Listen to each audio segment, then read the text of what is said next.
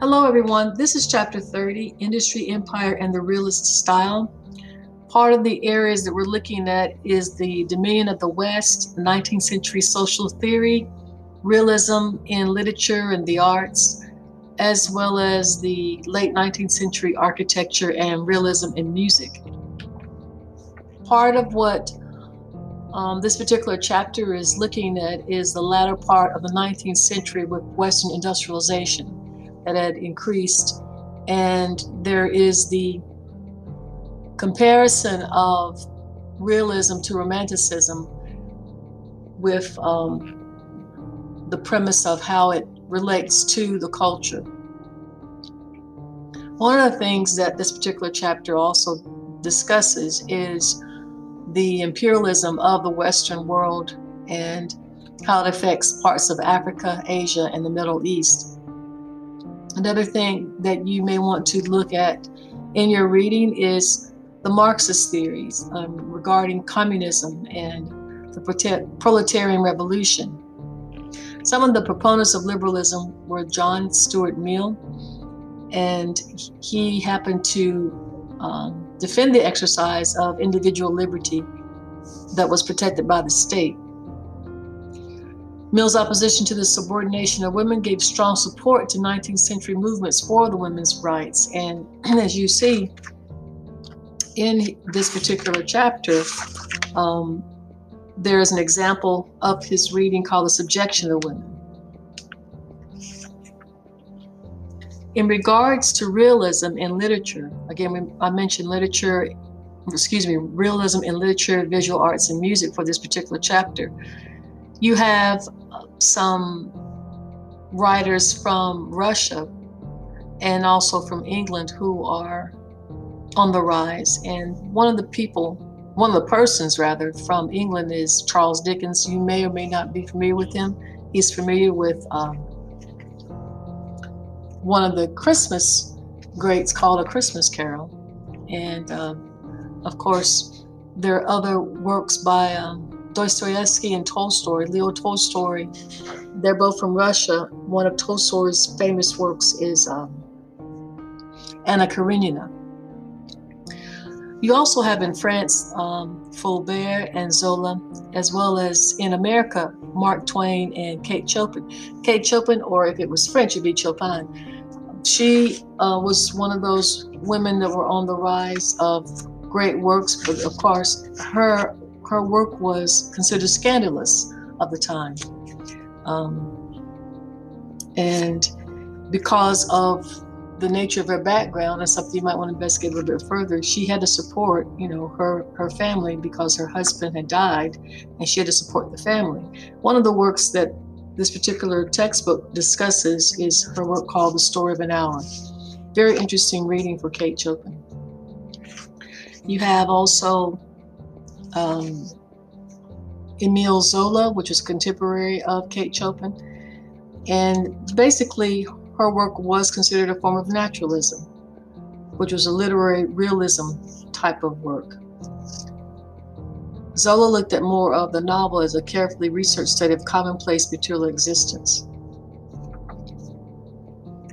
And then you have um, an example in the textbook called Zermal, excuse me, Zola's Germinal, G E R M I N A L.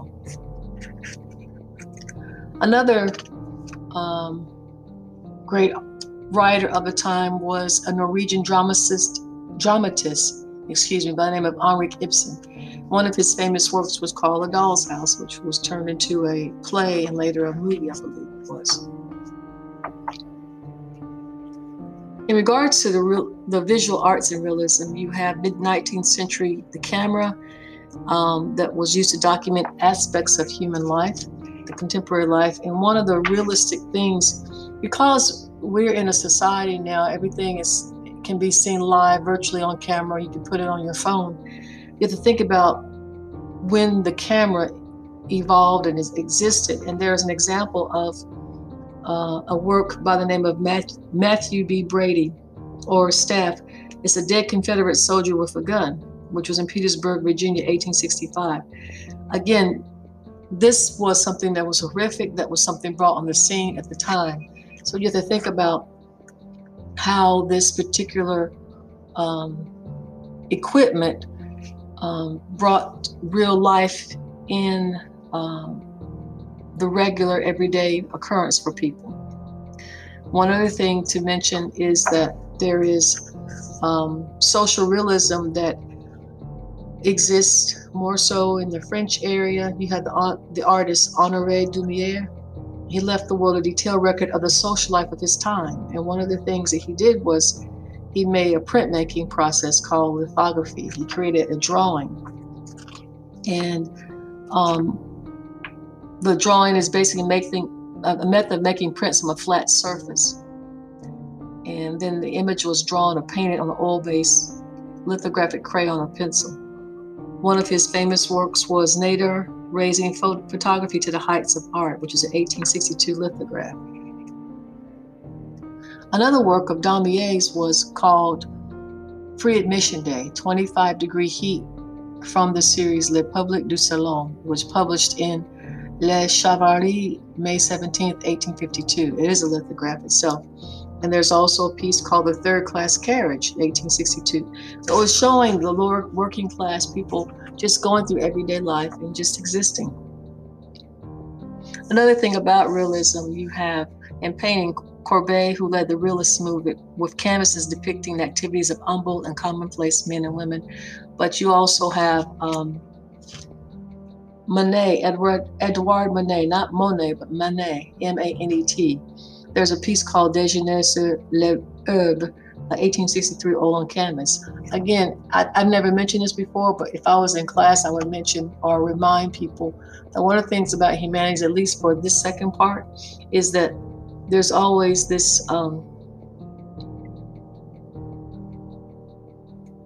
perspective of how culture, society treats women, and um, and the, the realism of how um, different things come to pass. And this is, happens to be an example. Um, a woman is naked on this particular piece, and yet the men around her, they're dressed cl- fully clothed.